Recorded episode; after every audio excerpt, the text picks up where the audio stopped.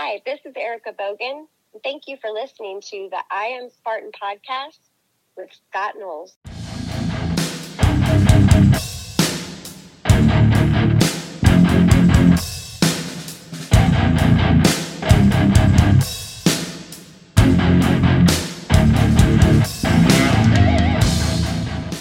I am Scott the Fane Knowles, and you're listening to another episode of I'm a Spartan OCR podcast. On this episode, I have Liam Mitchell on. He's from United Kingdom. He's a coach with Primal Fitness. If you didn't listen to the episode I did with Matt Roberts from Primal Fitness a few episodes back, you need to go listen to that one too. That was an awesome episode. This was a great episode as well. Both of them are from the United Kingdom. We talk a lot about races over there, races over here, and the differences and the likenesses between, you know, both countries and how they do the races. And every time I talk to somebody from a different country or somebody who's gone and done races in different countries, it makes me want to travel and go to these other races. I wish I had more money. But anyway, here's the interview with Liam Mitchell. Liam Mitchell, what's going on with you today, man? How's it going, Scott? Uh, yeah, things are going pretty well. I'm not enjoying the uh, cold weather in the UK. That that is for sure. Oh yeah, you, but y'all talk about it like Celsius and shit like that. See, we're in Fahrenheit though here, man. So, So, it's what's it's like it's like fifty something here today, which I don't know what that would be in Celsius over there. You probably know though, don't you? no? I have no idea. So you are the second Brit that I've ever had on my show, and uh, your buddy Matt told me to uh, reach out and talk to you. And um, so I know you're 25 years old. I don't know where you're from, but I know that you've been kicking ass in age group, man. And we want to hear your story, man. So like, where are you from, and like, what do you do for a living right now? so I'm from a town called uh, Tamworth. It's on the outskirts of Birmingham. Um, so a lot of people know Birmingham uh, from the uh, Peaky Blinders. I don't know. It's a TV series. I don't know if you've uh, seen it. Oh yeah, man, it's a great show, great show. Uh, it really is. and um, at the moment, I'm a boot camp instructor. Uh, so I deliver classes outdoors and help build the community. So I'm helping others turn their lives around. And I'm also a uh, coach for Matt as well at uh, Primal Fitness. Right. So isn't Birmingham? Isn't that where Ozzy's from too? Like Ozzy Osbourne? Am I wrong? I have no idea. I couldn't tell you. But I know you're younger, but you know who Ozzy Osbourne is, right? I know. I, I know who he is, but I'm not. I'm not. I'm not too sure exactly where he's from. I might be wrong about that one, but it, it seems like I, it seems like there's some people from that are into metal that were from Birmingham. I feel like, but um, Possibly. yeah. So um, so what exactly? uh, Like, describe to me like what would like a class of battle boot camp be like? It all depends on the day. It all depends what classes we have got planned. So we have a variety of classes from running to speed and agility to circuit to strength, but then also combat PT as well, which is a military style session. Um, each session's about 45 minutes long. So it all depends on the day what uh, I've got scheduled in. So, like, when you say that you do like military boot camp, or do you do like stuff where, like, you would help somebody, like, you know, meet the requirements to say, you know, be in a certain class in the military, or is that like even a thing over there? So I do know a couple of guys that do help people um, prepare specifically for the military, and this is more to get people out of their comfort zones. Um, for those that don't enjoy training in the gym, that prefer to challenge themselves outdoors, be part of a great community, and um, to just make their lives a bit better instead of uh, sitting on their ass and doing fuck all all day. Right. And so that's this, this that's just pretty much your like your full time job, and you probably got like is it like a gym? Do you own it, or is it somebody else's gym? so it's in a park. So um, Okay. we pay the council, so the owners pay the council. Um, so I'm just one of their instructors. So the venue owners will pay the council. From there, um, we will go to that specific park and uh, deliver the classes from there. Right. okay, man. So I know a little bit about you now. So here at I'm a Spartan podcast, we do our due diligence in trying to find out stuff about our guests that come on. And it's been brought to my attention that, you know, you, you have some tattoos, you know, and I've seen some tattoos that you have in your pictures and whatnot.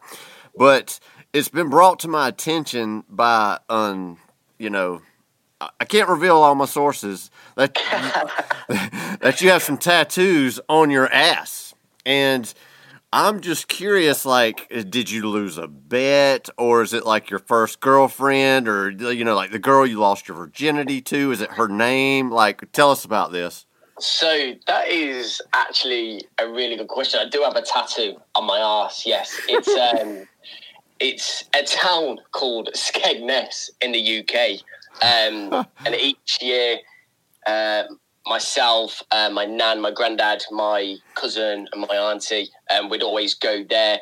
Um, and then I'd also go with my family as well. And it's always been a place where I've had great memories. And I thought the one time, I was like, fuck it, why not? like a couple of drinks were involved as well. Um, but, but it just, yeah, I just do random shit. If I think, do you know what, fuck it, that's it. so you just decided to get it all, you know, just get it tattooed on your ass. Pretty much, yeah. So uh, one of the nicknames now is uh, Skeggy for those that are close with me. Uh, they know me as Skeggy. Skeggy. That's a cool. That's a cool nickname though. So when you started saying that, and you were talking like me and my family, and I thought you were about to say we all got tattoos on our ass. that would be fucking awesome. That, that would be awesome. But that, that didn't happen. Only my cousin has got the same tattoo. Oh yeah.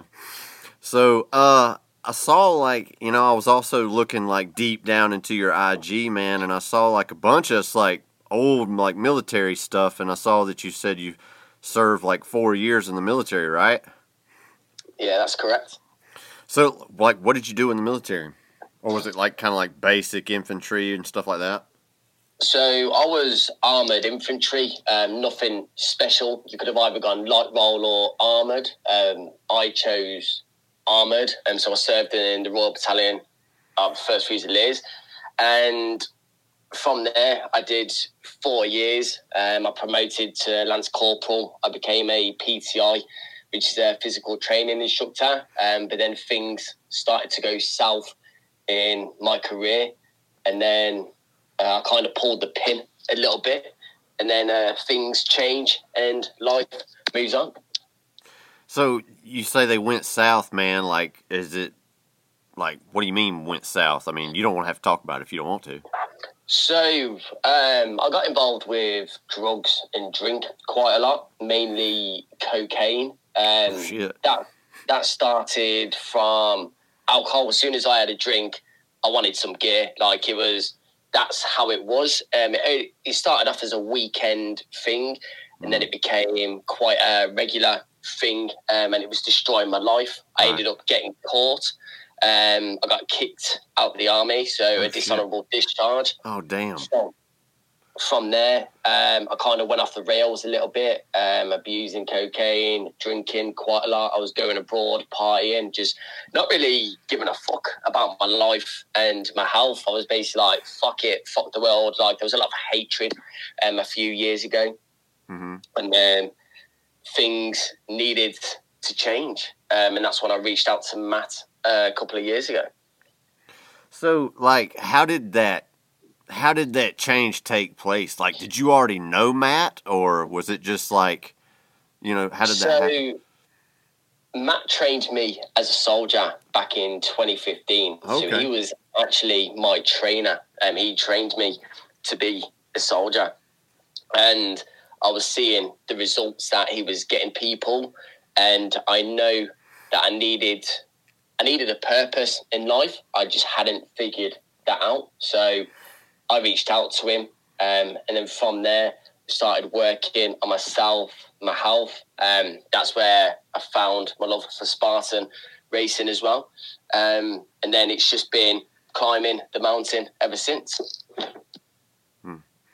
So was it hard to like, you know, break the addiction, you know, that you have with like, you know, drugs and alcohol, or are you still you may take like a drink every once in a while, or are you just totally clean? So I'm totally clean. I haven't drank or touched cocaine in two years and nine months. Mm-hmm. It's it was one of them when I was working behind a bar. We had a work stew, and I remember it uh, very well.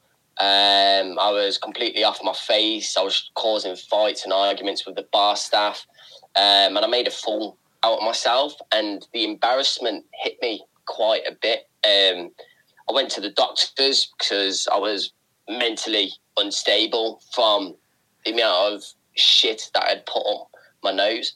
And Mm. then from there, I was like, I can't do it anymore. So that's when I gave up the drink and the cocaine completely. And I feel so much better for it. Um, it was hard at the beginning, but I also had to distance myself from the people I was hanging around with as well because they weren't making it any easier.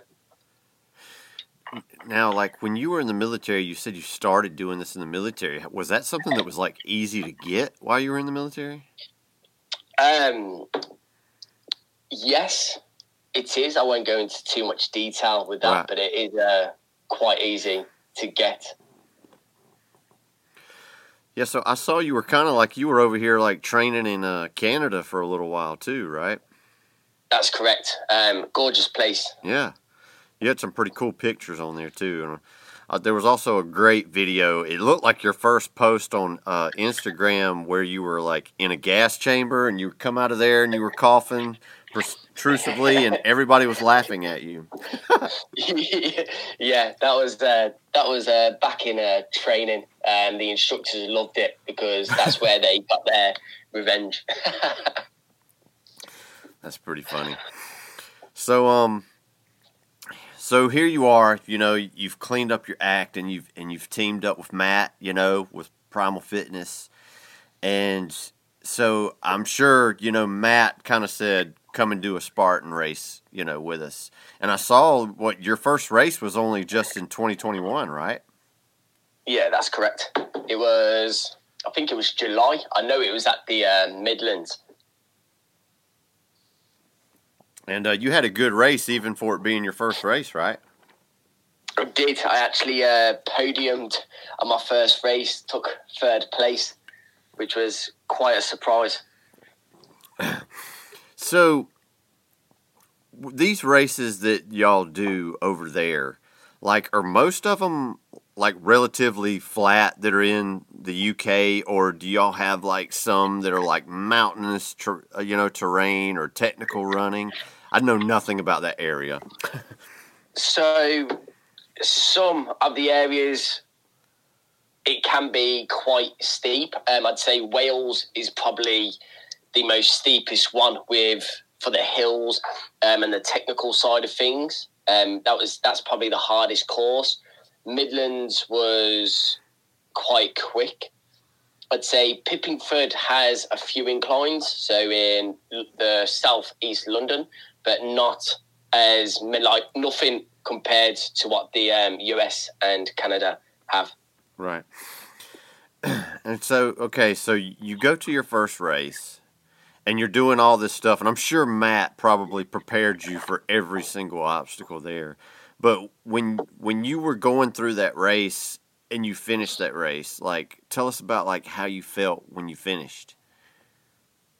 I felt like there was something that in me that like lit up, and I thought I knew that I was put on this earth to do something physical and practical. Like I hate theory, like doing theory um, and paperwork stuff like that. It's not for me. I knew I was meant to compete in something, and I knew I was going to be good at it. It was finding what running was good, but doing Spartan and finishing that, like the challenge, and like after the challenge and failing some of the obstacles, I wanted to learn. I wanted to get better. I wanted to improve. I wanted to see like how far can I actually take this? Like how like if I become serious about this, like what the fuck can I achieve in the next few years? Like what can I achieve? Can I be chasing the pros?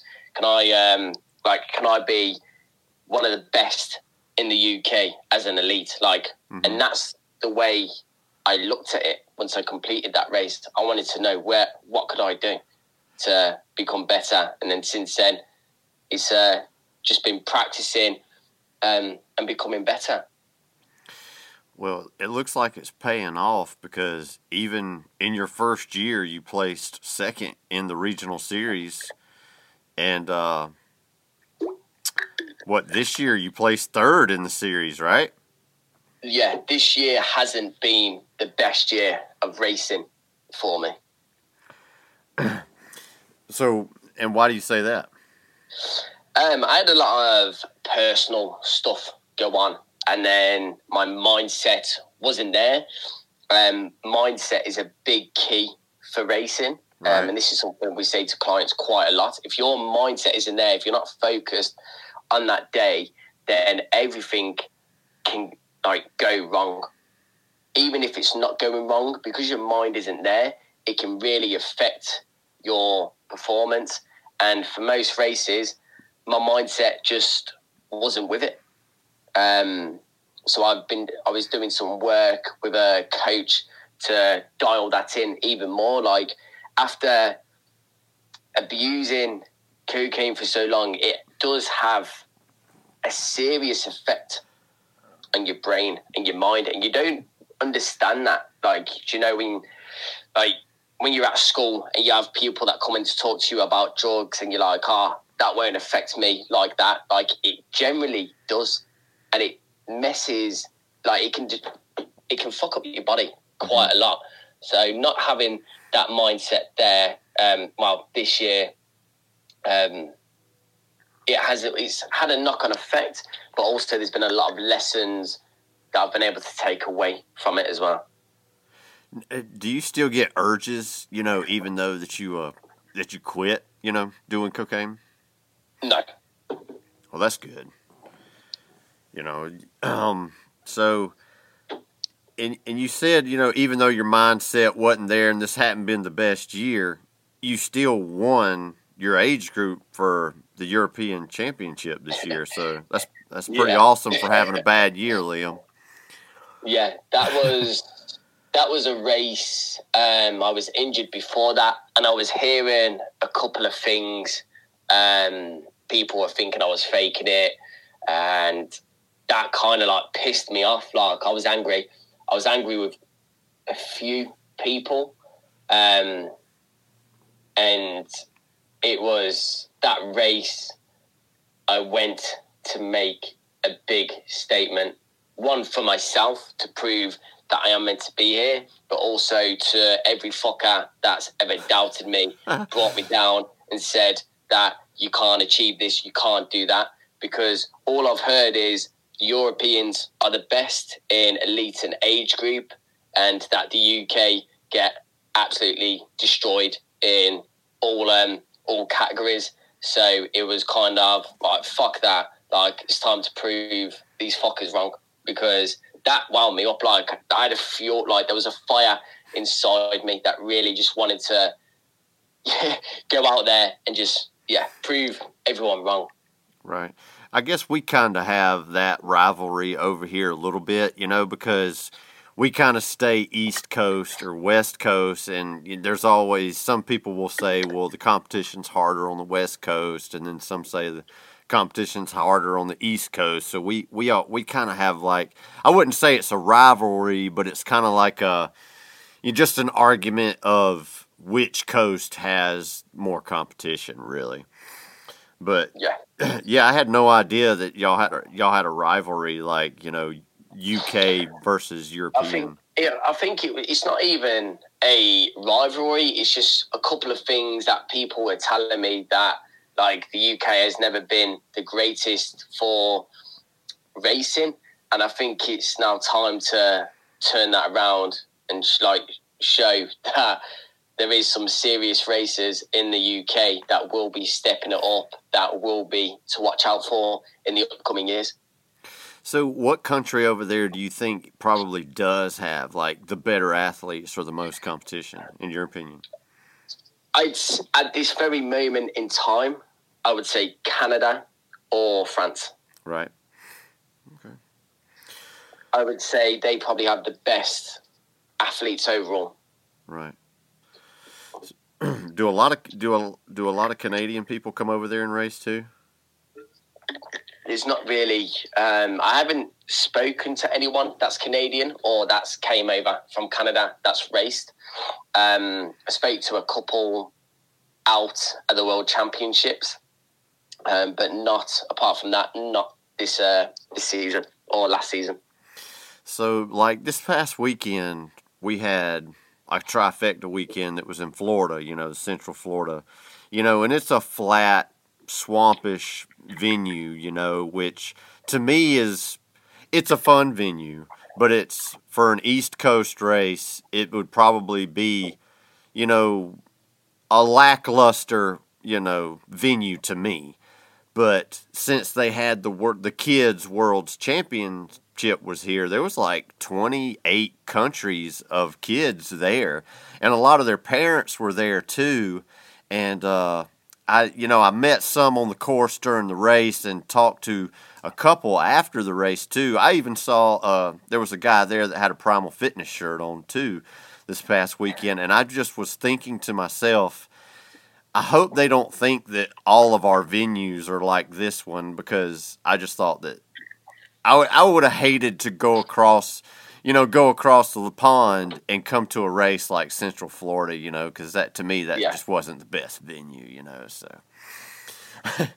to, if anybody over there's listening and they came to Florida and they were disappointed in that venue, there there's better venues out here. Of course, the Beast was uh, it was a different kind of a beast, you know, because we had this like swamp that you you trudged through for like three quarters of a mile, and that's that's pretty different compared to what you would normally do in a Florida Beast. So that that was kind of different and cool, but most of the parents were probably watching their kids run the world champion race, which was also on Saturday. So they didn't do the Beast on Saturday. They probably run the Super, and the Super didn't have the little swampy area that was really cool. But uh, yeah, there was a bunch of cattle running around and charging Yeah, and it, hitting uh, people. I did see. Uh, it looked. Uh, it looked pretty fun. Yeah. I think uh, Spartan should make that a uh, a new obstacle. You know, I, some people got hit. I saw where some guy's foot got stepped on by one, and I'm sure that they probably were pissed about it, and it, it did bring some danger to it, and somebody really probably could have got hurt bad. But to me, it was pretty exciting, especially like when you're running through the woods and you've already seen a bull go running into the woods, and then you got to go in the woods behind it. so, I mean, we were definitely on our toes, you know. But Yeah. It, it, it, it was it was a fun race, and it, that definitely added some excitement to it because you know you know you got a live obstacle out there that could possibly hurt you. So yeah, it was definitely definitely cool. That's where you need the resilience to get moving a lot faster. right? Yeah, yeah. You had to light that those extra matches you were saving for sure. so your European Championship race that was in London, like southeast. Is that right? Yeah, that's correct. So tell us about the race, man. How'd it go? The race was epic. Um, like that's probably one way I could describe that race. The the course as well. Um, it was very fast paced to start off with. Um, a lot of like a lot of us took off very quickly. Um, I I like to be with the front of the pack. I don't like being in the centre Mm. because you get stuck at the four foot walls and they're going the overs and unders Right. and I don't like being in that that crowd. I'd rather be ahead. Um, a lot of the obstacles, the the leg swim, like that was awesome. That really cooled you down. I know there was a few people that didn't enjoy it. That I don't think they were conditioned for the cold or to expect that um, that swim. But that made it very interesting. A good battle. there was a lot of quick athletes out on the course as well. So it wasn't it wasn't an easy win. It was literally it came down to literally the last obstacles and the last um, the last push, the spear throw. It came down to. Hmm. So the swim. Let me ask you, because um, over here, if we have a genuine swim where you can't touch the ground, they make us wear life preservers. D- do they do that there? So they did have those there. So we don't really have lake swims in the UK. Um, for the for the European Championships, they did. They did have life jackets there for people that wanted them, but for those that didn't, you didn't have to wear one as long as you were comfortable and confident um, to swim through the lake. See, I wish they would do that here because those things are awful to try to swim in with a fast pace, you know. And it just feels like you're pushing water more than you're gliding through the water when you have to wear it. But like at West Virginia is about the only place, well, I think West Virginia and Tahoe they have a, a, genuine swim, you know, where you have to swim, and they always make you wear like a life preserver. So that's interesting. Is that because is that because the lake's too deep, or is it just for health and safety reasons? I think it's pretty much just for safety and probably insurance reasons. They probably just don't want to take a chance on somebody drowning. Yeah, that's understandable. Right. So, in your race, it was a beast race, and that's one thing I was curious about is have they started like standardizing like the distances between the races and you know the more harder obstacles being in the beast distance instead of the sprint distance? Are they doing that there? Um what what do you mean so like they've started here in the US where a sprint will be like a 5k distance and the only grip obstacles you will have will be monkey bars, uh, Z wall, and the rig. But the rig will only have rings all the way through it. Is that like the way a typical sprint goes there? Um, that's a good question. I think I think it's very similar with the sprint I know the rig can either have rings going all the way through, or it'll have the metal bars right um, going side uh, facing sideways. Right. They'll have monkey bars. I know they won't have ape hanger, twister, and there's quite a few obstacles that they won't throw in there. Right. So I think it could be very similar to um, out in the US. Yeah, so on the super course, that's when they would add like beater, bender, the box, Olympus, twister. That's when they'll add all those, and then those will also be like in a beast course, and then you'll have stairway to Sparta. But on the beast course, the stairway to Sparta will have those extra boards across the top that have the Rockhold grips as well. Yeah. So, so uh, Stairway to Sparta 2.0. Right. Yeah, yeah. And then like the vertical cargo, they'll put that platform in front of it. Yeah, just just to make it a bit more challenging. Okay, cool. So it sounds like they're pretty much doing the same thing there as they are here. You know, I'd heard about you know they're they're trying to standardize everything. I just didn't know if they were doing that there too as well. I, I, I think there's quite a few things going on in the background, um, but I'm not entirely sure exactly what they are doing or what they plan for yeah. next year. Well, so you know, next year there's not going to be any burpee penalties. It's all going to be the penalty loops. Have they started doing penalty loops there? Yes, so that's um, that's going to be in full swing next year. It'll only be penalty loops. Um, I think they're going to make the penalty loops harder by throwing in a chain carry um, or a certain crawl. I'm not too sure exactly if they're going to do that or if it's just going to be a run. Um, but I was speaking to a few of the guys that were at the Sparta World Championships, and mm-hmm. they were mm-hmm. saying, well, the Trifecta World Championships, and they were saying how the penalty loops. Some had chain carries, so we're making them quite difficult because I think if you just put in a running penalty loop, people could complete that quicker than the actual obstacle itself. Right. See, I agree with you because they're saying here that the penalty loops are going to be 200 meters, you know, which is like halfway around a track. And in Florida this weekend was kind of like a trial. I think the only obstacle that you had to do burpees on this weekend in the Beast course was the monkey bars, but everything else had penalty loops.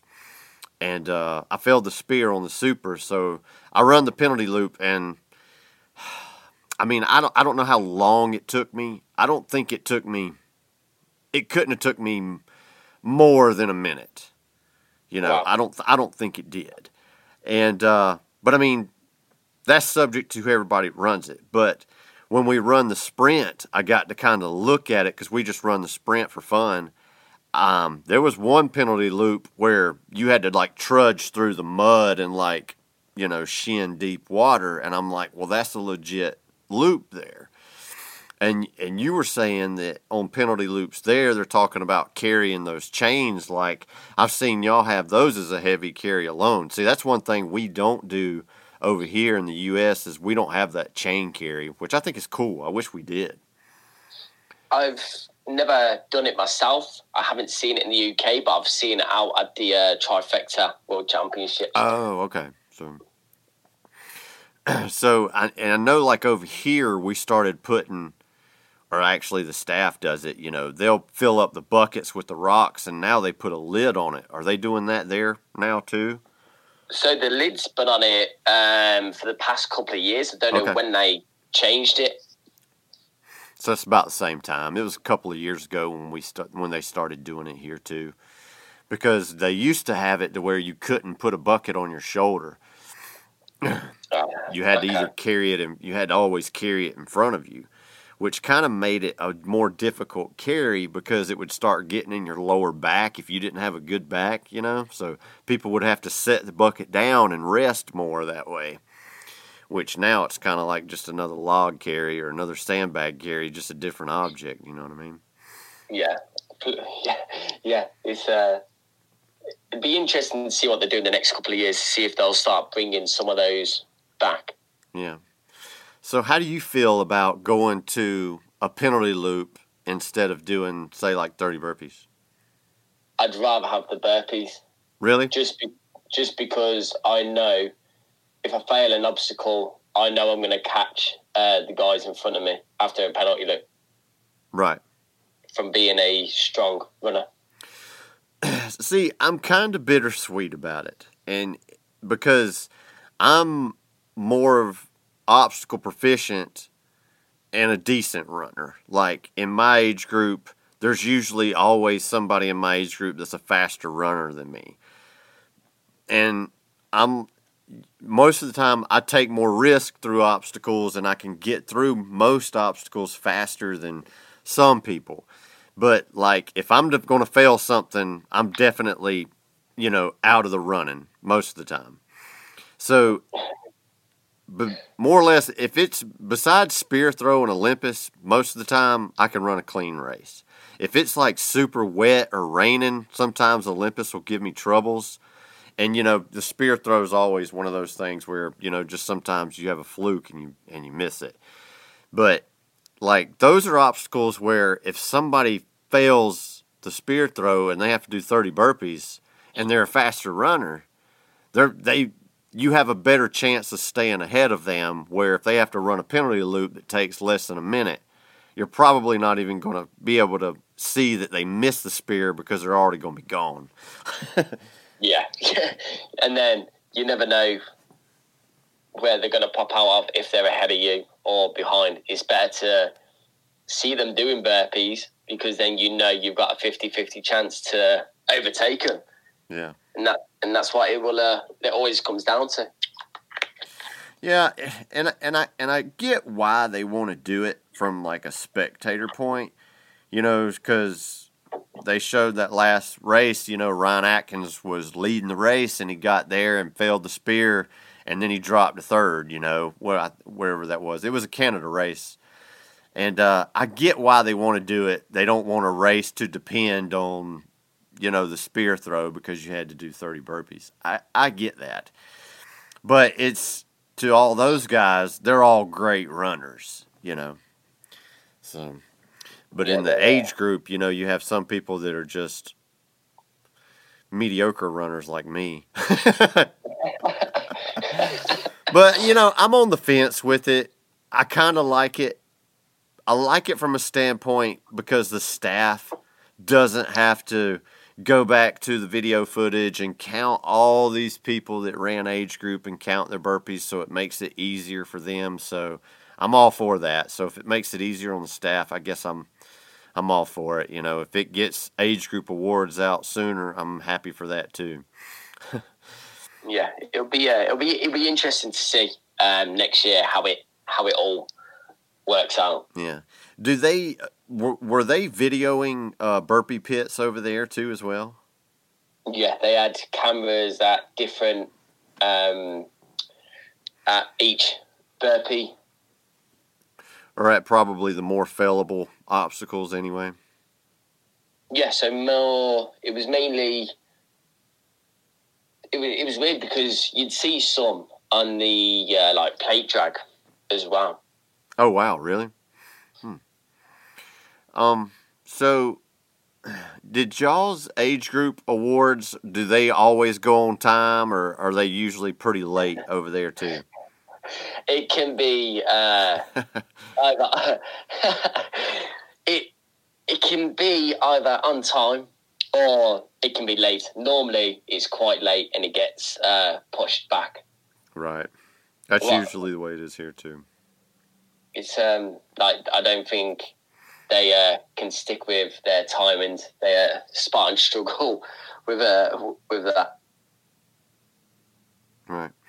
So over there is I mean, I know I know it's hard to compare because you haven't come to the U.S. too, but is there like is there a lot of cheating over there? Like people cheating on obstacles or not doing all their all, all their burpees? Do y'all talk about that in the community and stuff?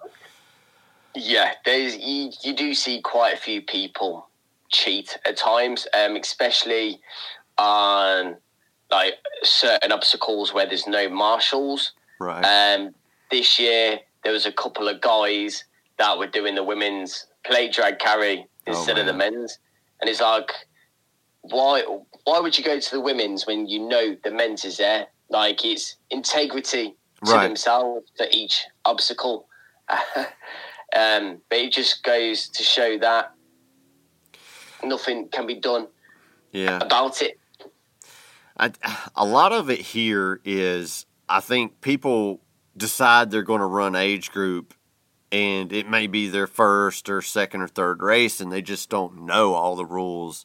And I know a lot of times like you can stand and watch helix and people i mean age groupers will go through helix all the time and they'll grab the top you know and it's just because they just don't know the rules you know so anybody out there that's thinking about doing age group or elite you know, you need to read the rule book so you know all the rules because yeah. you don't want to get penalized for something you didn't know. But like he's he's got every obstacle in there as well, so mm-hmm. You you can't miss anything apart from the new laser that they're looking to bring out. I don't think that's uh, in the rule book. Yeah, yeah. so um if I was going to come over there and do a race, man, like what venue out of the venues that you've done, what venue would you suggest that I come and try out, man? Wales or the southeast, London southeast. Wales or London southeast. Yeah. I've always heard of. Oh man, what is it? Dang, is it is it Maureen? Is that what I'm th- thinking of? Is that the one I'm thinking of? I think that's more France, though, right? Morzine. Morzine. Morzine. Yeah. I think that's France. yeah. Yeah. Yeah, man, my geography's off. But uh, I've I've always heard that that's a really cool course. But um, have, have you ever done any of those, or you pretty much just stuck to the UK? Um, apart from Abu Dhabi, it's been the UK. Right on. So how did you did did you like the Abu Dhabi race? Was that a fun race? It was a great race. Um, the it was definitely the hardest race I've ever done. Like even with the preparation um, and the training, you can't condition yourself for it. you you really can't. I think it's the first race I've never seen so many people walk. Hmm. And is that just because of the sand running? You think you know having to kind of fatiguing your running style, probably. I'd, I'd say because of the heat, um, probably footwear, hydration, um, and then also the sand as well. Like a lot of the sand was soft, so you couldn't generate that power. Um, so your stride and your cadence had to be completely different. Hmm. So the age group race was a beast, right? Yeah. So age group was beast, and then the elite was the super. super. So how'd that race go for you? I saw you got fourth. Um, I'm happy with the result, but I'm not happy right. at the same time mm. because I know, like, I performed the best I could within the situations that happened at the beginning of the race, but I know I can be better. I'm always, like I mentioned earlier, I'm always looking to see what can I do to be better. When I won the European Championships, everyone was like, "Congratulations!" Mm. And I mm. was, I didn't know how to react. It didn't feel so real, and I was like, "Well, what can I do better? What can I take away from this? Like, how can I keep improving?" And that's the mindset I've got mm. at the moment. So. you placed fourth. How far away were you from third at Abu Dhabi? 59 seconds. Holy so shit. I saw third place fail monkey in the middle. Um, I came onto monkey in the middle, got onto the ropes, and I hit the bell, but they told me that the rope hit the bell and I didn't. So I had to do the penalty loop. I thought there's no point arguing um, because I'll just lose time. So I ran the penalty loop, um, tried catching third, and as he finished A frame, well, the capital A frame, I was just coming onto it. Um, and then it was the fire jump. So I had just missed out. Mm. So they're saying that the the rope, you your hand was on the rope, and the rope hit the bell, and your hand didn't hit the bell. Yeah. Oh shit, dude.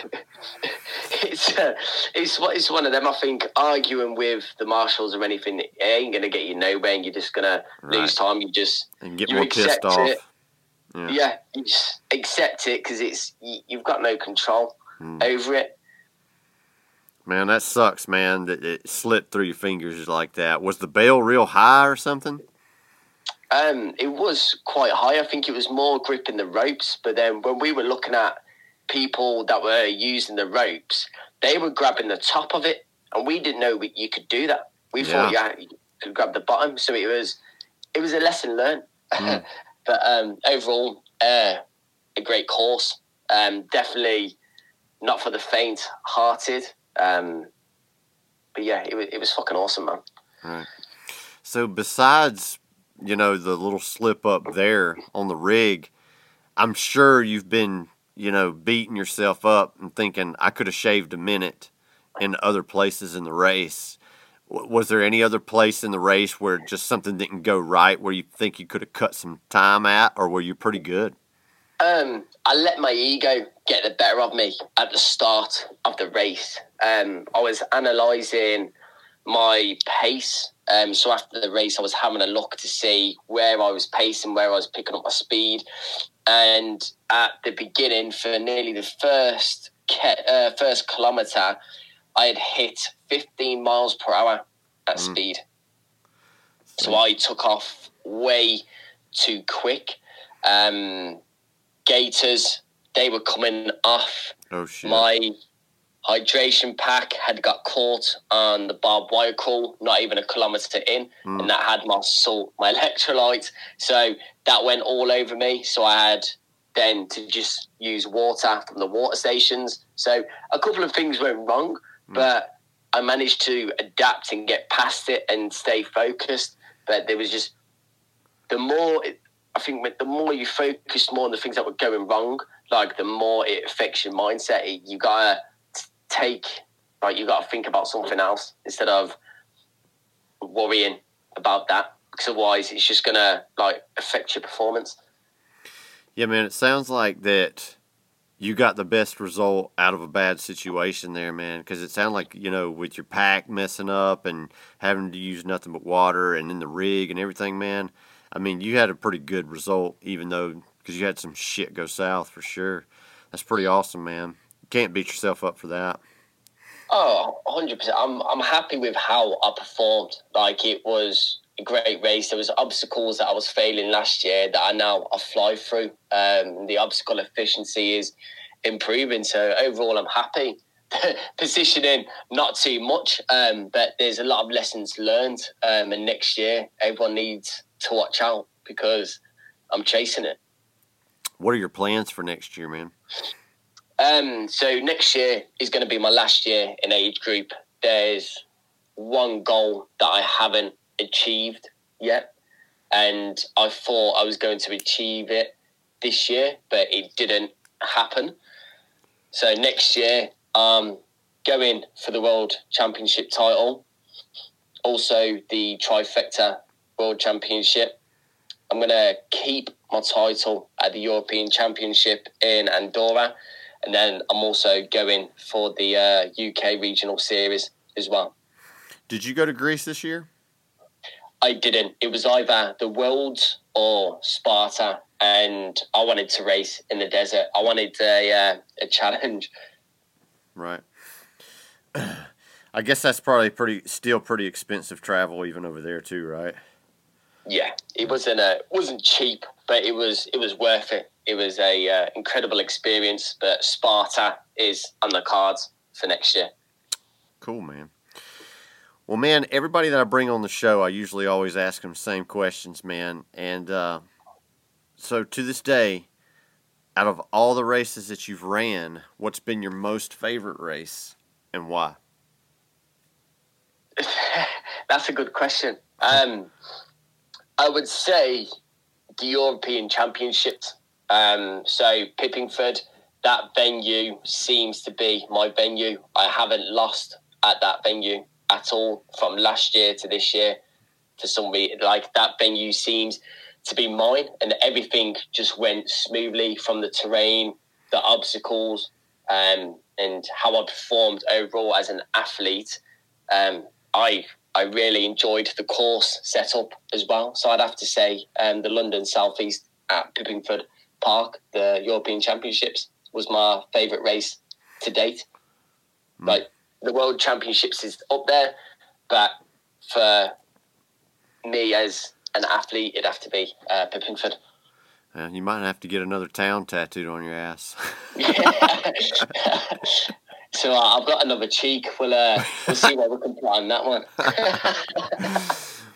Uh, all right, man. So give me the reverse of that question. Tell me which race that you hated the most and why, or disliked the most, or had the worst performance. Your I'd choice. say I can't remember what venue it was. It was the first race of the UK series this year. I ended up taking fourth in the first race. Um, my inner bitch came out hard.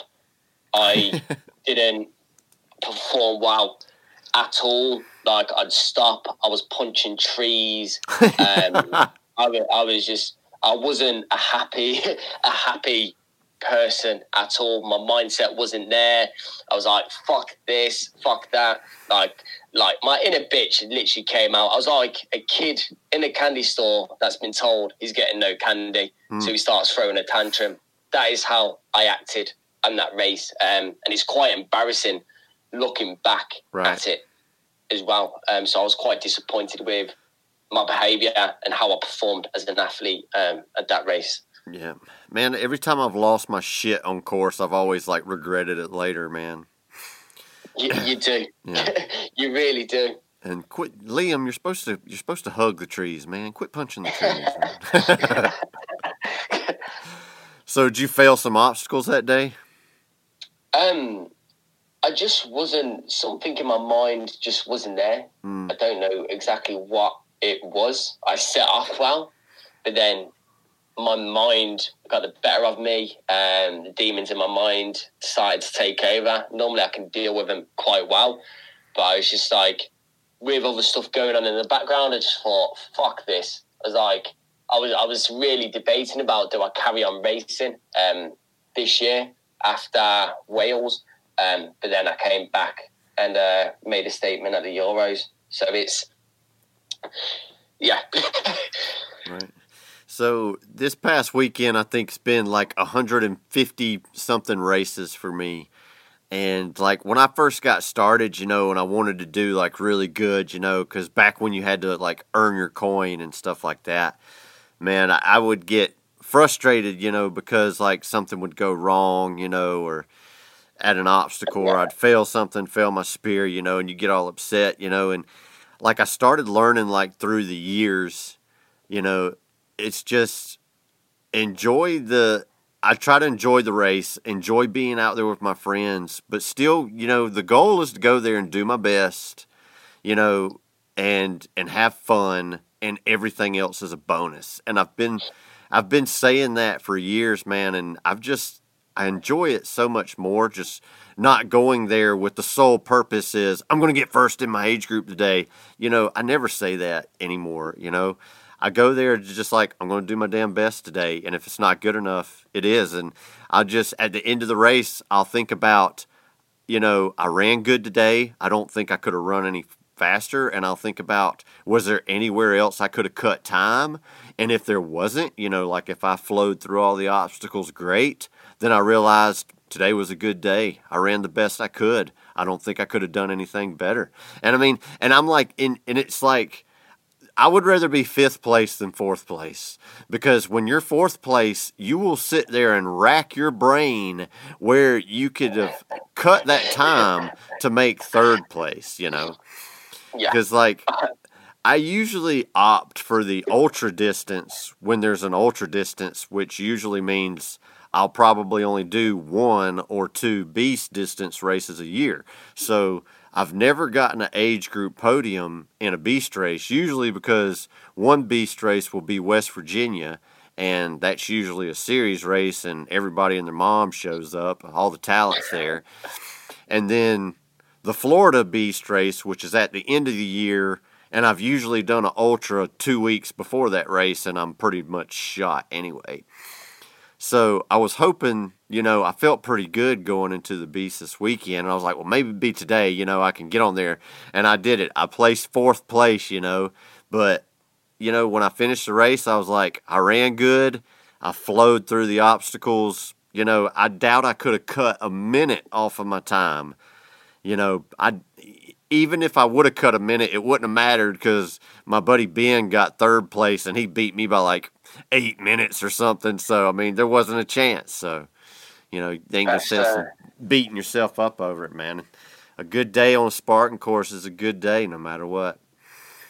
That's uh, there's that's some uh, wise words Yeah, man. right there, um, especially for those that have a temper on course as well. Like just looking at, as long as you know that you've performed the best that you can, that's all that matters, despite whatever result that you get. Yeah. Um, so um, some great words right there, Scott. Yeah, I mean, and like anybody that's ever raced with me, if almost every single person I go by, I say, good job, you know, keep pushing. Everybody I go by, whether it's, or if somebody goes by me, I'll be like, good job, man, you're crushing it, you know? I mean, I just, I talk to everybody on the course.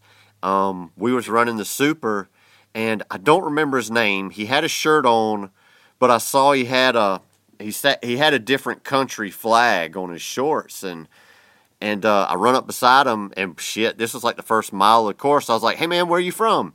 And he said he was from Austria, and I said, "Well, welcome here." I said, "Welcome, you know, welcome," and I said, "Good luck," you know. And we ran beside each other for a little while, you know. But that's just me, man. You know, especially when you're like on one of those directions, like it's an out and back, and the only thing that's separating you is the tape in between you and everybody else coming, shit, man, I'm giving people like high fives, you know? I mean, that's, that's awesome. I mean, I probably piss away a minute worth of running time every race just because I'm just out there talking and having a good time, man. You know, it's kind of like I would rather be out there racing with a bunch of my friends than out there and having fun, you know, talking shit with my friends than out there not know anybody and trying to push myself as hard as I can. That's that's not as fun to me as being out there and shooting the shit and having fun with my friends and still trying to do the best that I can. You know what I mean? Yeah, uh, I get, I get you. Yeah, That, and- um, and like when you if you ever and Liam if you ever decide to do an ultra and let me tell you you need to try to do at least one ultra man because it's on the cards, dude It's, you'll you'll love it. on the cards. you'll love it man. I'm I'm here to tell you you'll love it. Just back off your pace a little bit kind of just get into a party pace for like you know the first couple of hours man and then just start rolling it out as you feel man you'll love it man because as much as you talk and i can tell that you're passionate about spartan racing when you're out there doing a spartan race that lasts half the day or longer man you enjoy it that much more and when you go across that finish line and you finish an ultra you just have way more feelings about finishing that race than all the other distances that you've ever done, man. And when you're out there suffering, you're like, man, this sucks. Why did I sign up for this? It's so long. when you see other people on course and you're like, good job, it takes your mind out of the, you know, all the, you know, the pain that you're going through, man. So it's like a mental game too, you know. yeah, I think you'd enjoy it, dude. so, um, another question I always ask everybody is so, what is your race strategy? On Friday, what do you do to prepare for the race Saturday? And, like, when you wake up Saturday morning, like, what is your routine before you get ready for the race? Like, tell us your secrets to being badass, Liam. Um, so on Friday, it's more making sure that I've like it all starts the week before. Every leading up to every race, the week before, it's stopping on a Wednesday, like no more training, like, and it's just doing mobility and making sure I eat well and carb up.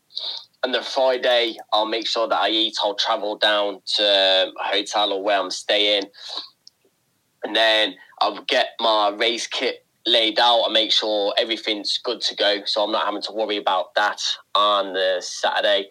Make sure the race ticket's good to go. Um, and then I'll try to get to sleep. Um, I'm one of those, I struggle to sleep, but as soon as I'm asleep, then that's me. I'm out cold.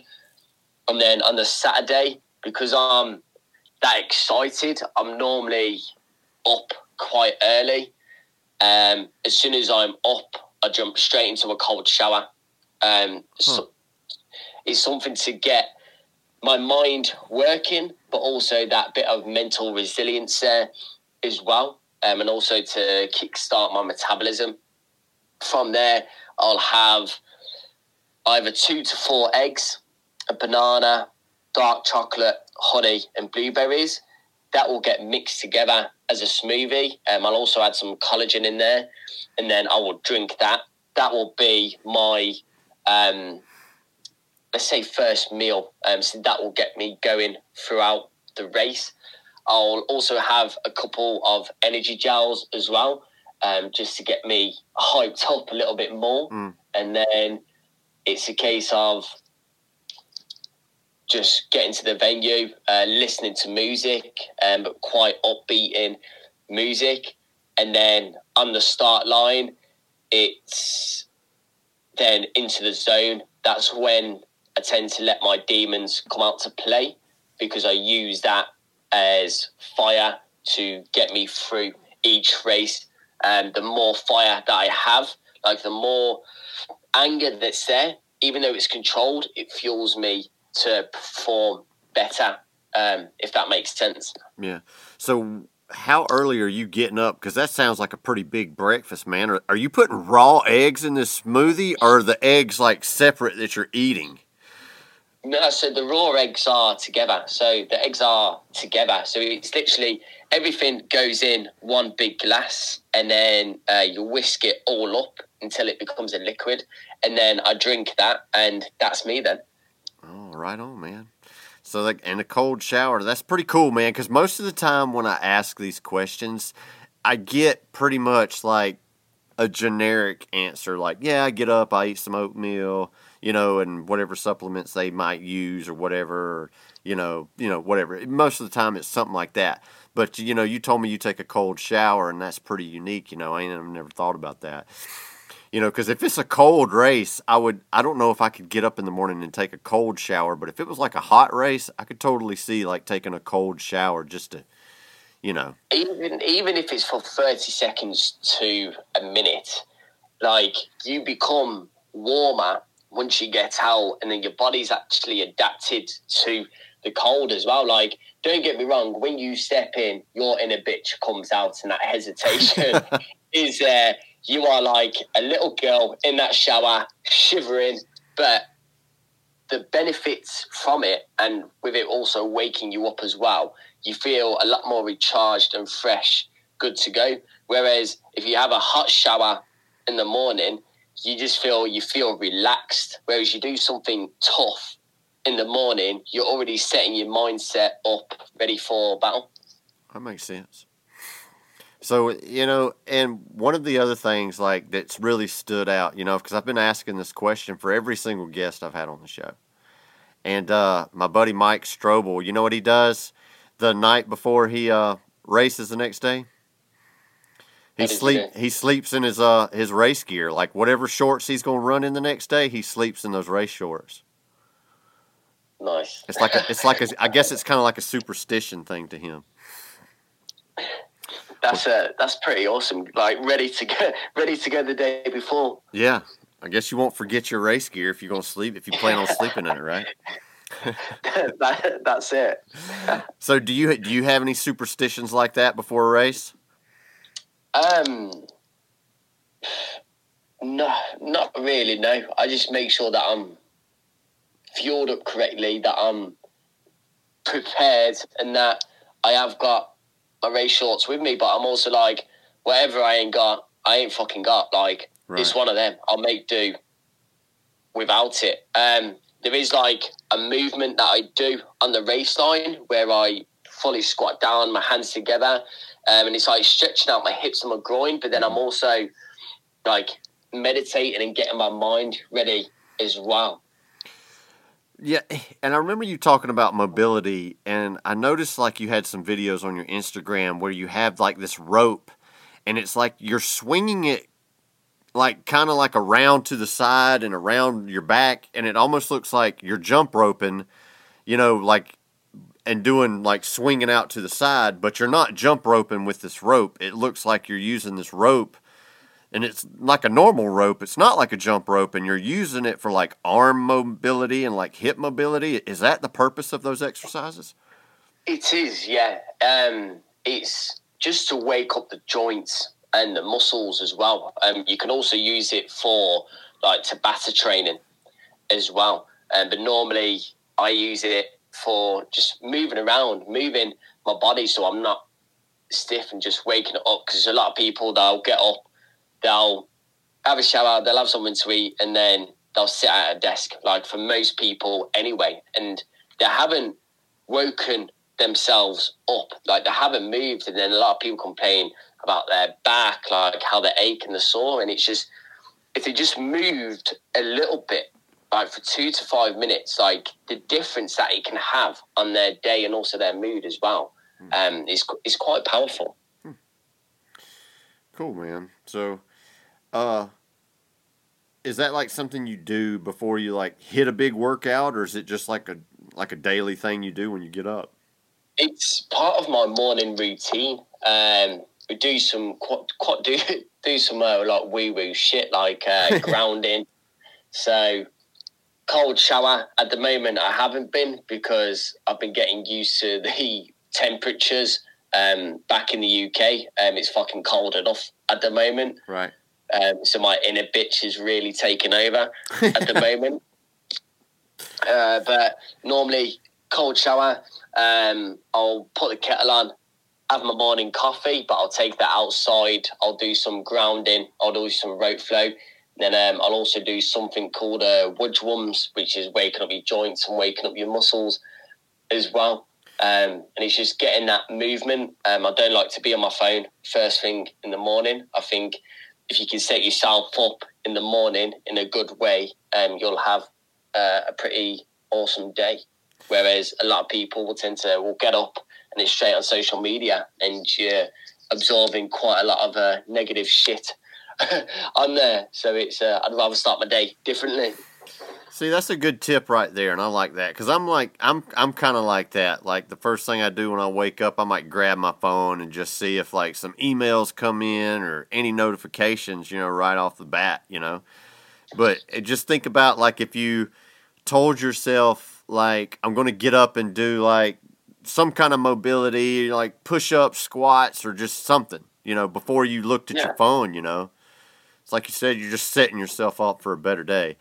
I know one thing, like if I get up in the morning and do like my workout or my run that I I want to get done that day, if I do it before I go to work, I usually I'm just in a better mood all day at work, you know.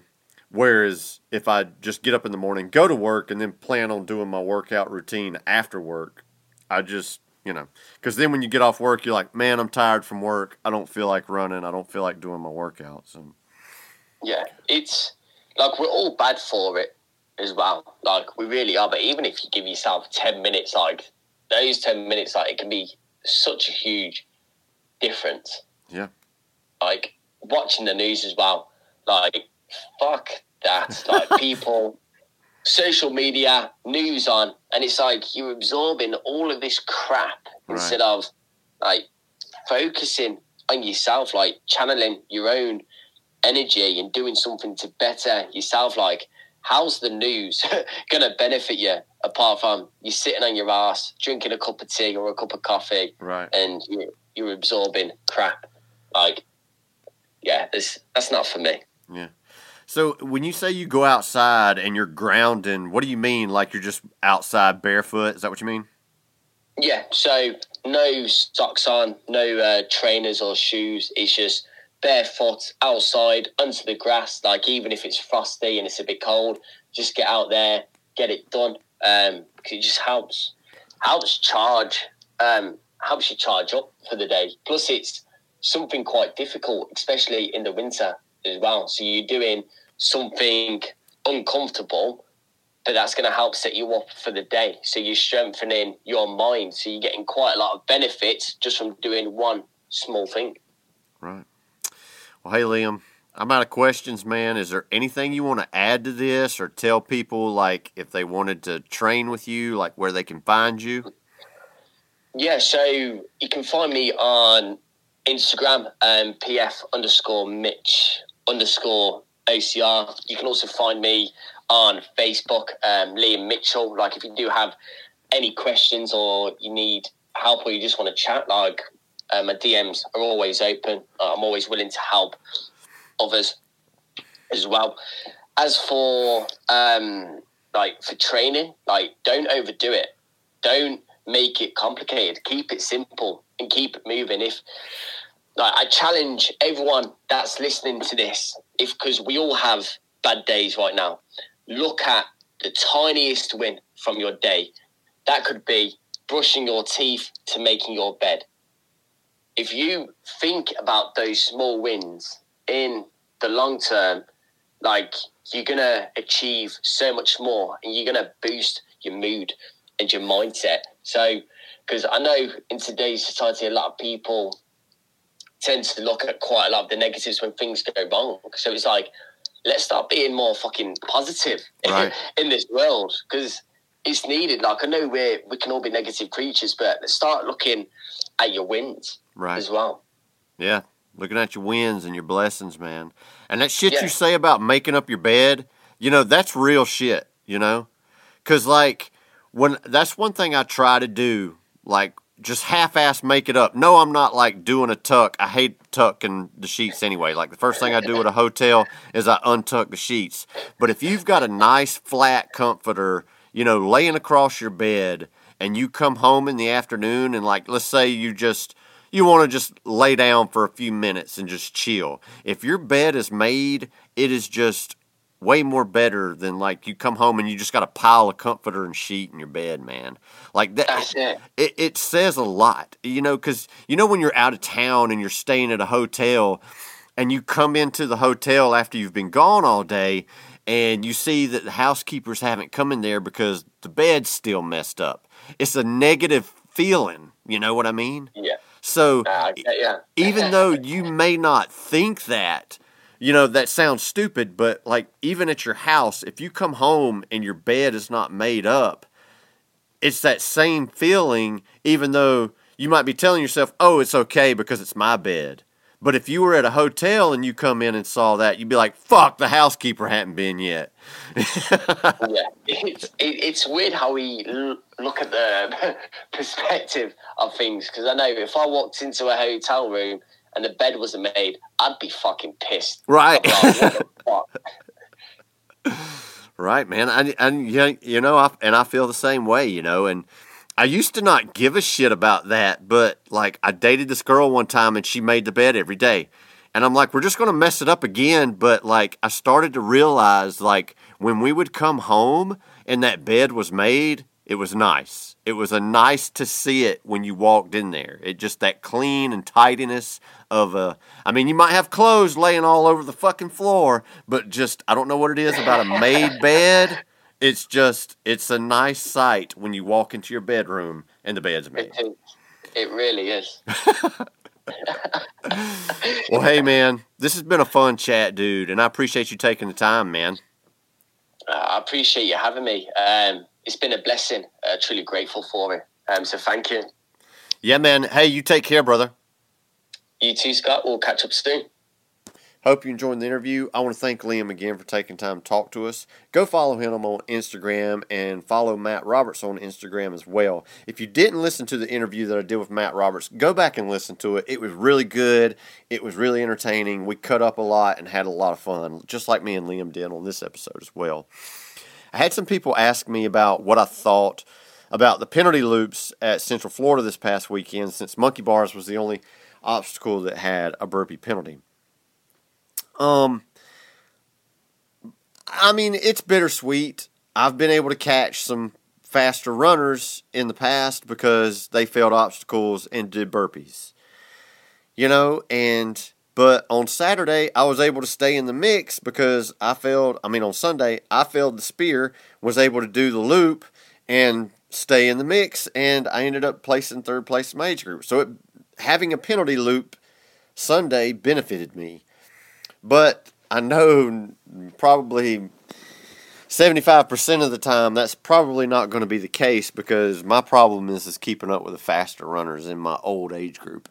But I mean, look at it this way, guys. You may or may not like this new change, but think of the the stress and the extra work it's taking off of the staff and they can put that work to better use in other places and it's less volunteers they have they they got to have and they're already having trouble getting volunteers anyway because think about it you had cameras on multiple obstacles they bring those cameras back and then you have all these burpees to count from hundreds of racers you know so i'm for it simply because of the fact that it's relieving all of this extra work off of the staff and the volunteers.